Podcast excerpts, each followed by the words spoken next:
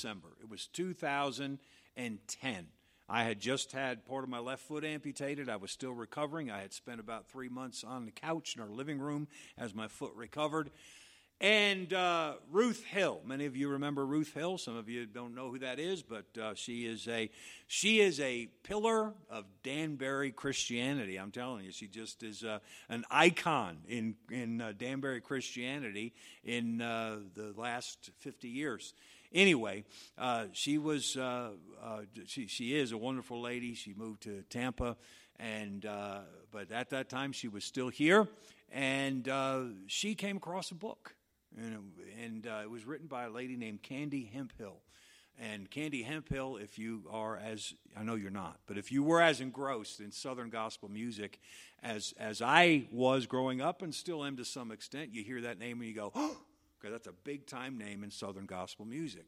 Well, she was a child Southern gospel star. You know, grew up on stages singing to thousands of people night after night. And um, when you do that, you're a different person than an ordinary kid. And so she got to be an adult and she um, got depressed because life just looked different to her because now she's not, uh, oh, her life, her life has just been defined differently. So uh, she's a Christian. She loves the Lord. She lives in Nashville, Tennessee. And in about 2006 or 7, I think it was, um, she's battling depression. And a friend of hers says, you know what'll help you with depression is just to show some love to some other people. She said, Well, how? She said, The Jefferson Street Bridge here in Nashville, there's some homeless people that just sort of congregate there. She said, You make them, I'm going to call it stew. Down there, they call it jambalaya. Uh, but stew. Make, make some jambalaya and uh, bring it down there. If you know Hank Williams, you know jambalaya. You don't know what it is, but you know the word. Um, anyway, uh, and just take it down there and feed it to them. And so she did. She took her minivan and she went down by the Jefferson Street Bridge in Nashville and she opened up the hatch in the back and said, uh, "Hey, I got I got some jambalaya for you if you want it." And seven people sat there and, and ate that jambalaya with her, and she just you know uh, fellowship with them. Well, she decided to do it the next week, and the next week, and the next week. By 2010, she was feeding 350 people every Tuesday night. And of course, by this time, it had grown into a team of people, organization, so forth. Well, she wrote a book about it. She, they started a ministry, called it the Bridge Ministry. And uh, by the way, always at that same location. My wife and I, about a year ago right now, wasn't it? We were on our way back from uh, church in Arkansas, and we stopped in Nashville just to see the uh, location of the Bridge Ministry there. Just it, I felt stupid. I'm sitting there taking a picture of a bridge and, and the blacktop underneath, but uh, God has really blessed it. Well, so she wrote a book about it. Ruth saw the book. Ruth gave it to Amy in November, maybe, of 2010. Amy's reading the book. She's reading it to me. And I'm like, how about that? We don't have that many homeless people here, do we? That, well, that's crazy. I go into Elmer's. This is part two. I go into Elmer's, which I have done a lot of times uh, going to Elmer's one day. This is between Thanksgiving and, and New Year, uh, uh, Christmas, and I'm on crutches, still recovering. And Elmer says, Pastor, he said, uh, I'm having a dinner for the homeless. It's going to be at the Jericho Partnership building on Rose Street on two, two days before Christmas. He said, Would you come and say the blessing? I said, Sure, I'd love to. So we did. Amy and I went, and I'm still on crutches, and I'm, I said the blessing before the meal. But before the blessing time even came, I'm looking at this room. There's probably 70 to 75 people in there, just just an estimate, and I realized something. Nobody knew me. Now, I'm not any kind of a name, I don't mean that. But I realized there was one family that rode our bus, they knew me. And then there was one other guy who at that time was not my biggest fan in the world. He had a church a connection to our church through family, and he just didn't like me. And he made it known. He's over there getting everybody laughing at the, the pastor over there. And so, um, but I thought all these people, and about four of them know who I am. And here's why that matters. Because if Jesus Christ was pastoring in Danbury, you better believe those people would know who he is they would know who he is before the mayor would. they would know who he is before the business owners would. And oh, I got so convicted about that. So she's reading that book. I'm I'm doing this, uh, praying for these these uh, folks, and then a month later, brother Fred, he left already, didn't he? he oh, there he is, right in front of me. Was having triple or quadruple, triple bypass in Danbury Hospital. It was before they did all this configuring of the building, and those of you that remember there was a big like lobby waiting room where the lobby is now. Actually, where the I think where the snack shop is uh, now, um, or the cafe. There was a big lobby there with a with a playing piano and so forth. And we were sitting there waiting while Fred had his surgery, and there's screens up there, and we're sitting there, me and Amy and Mary.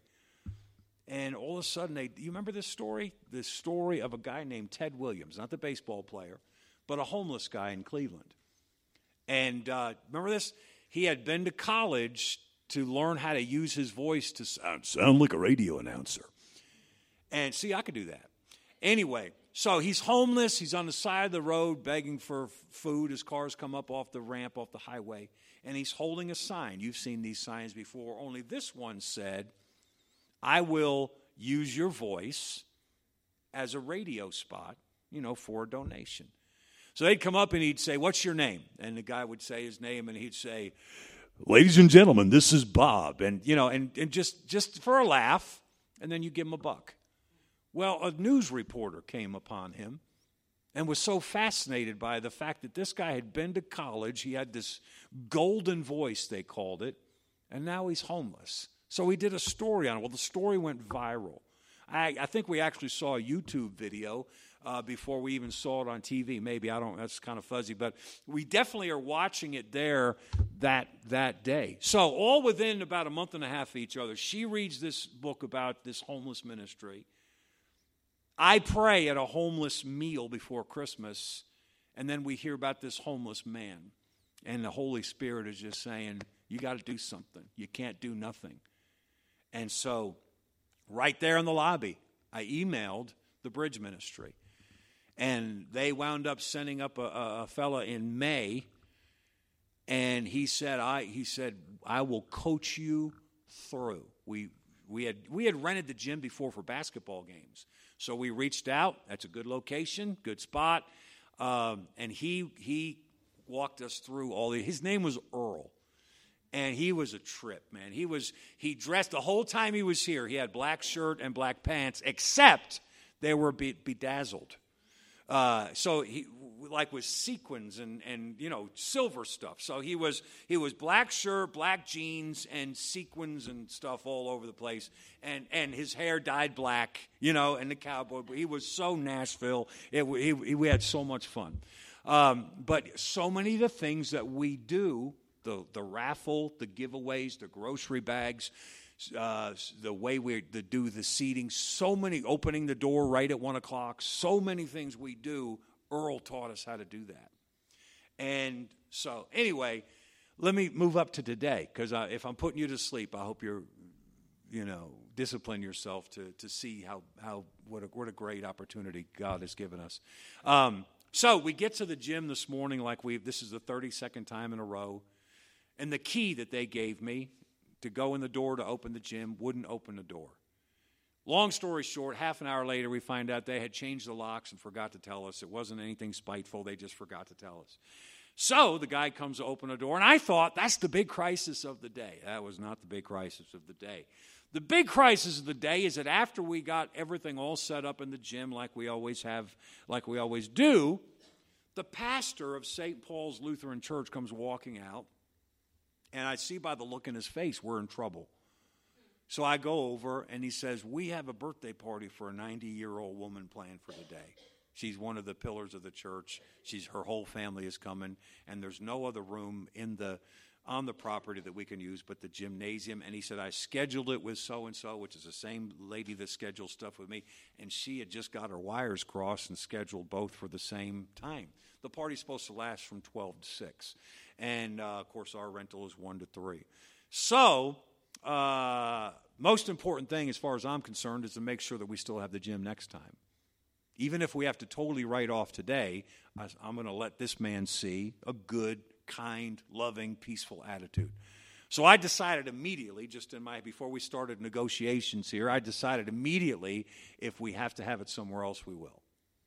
I don't know where, but I, I decided if I have to, I will concede, all the while hoping he would concede. Because I could find places for you to have your party, I promise, if you let me. But he was not backing down. So, uh, well, guess where we're having the dinner? That same room, it didn't hit me till Sunday school. That same room on Rose Street where Elmer had his dinner eight years ago, that was one of the seeds that God planted in my heart to do this thing.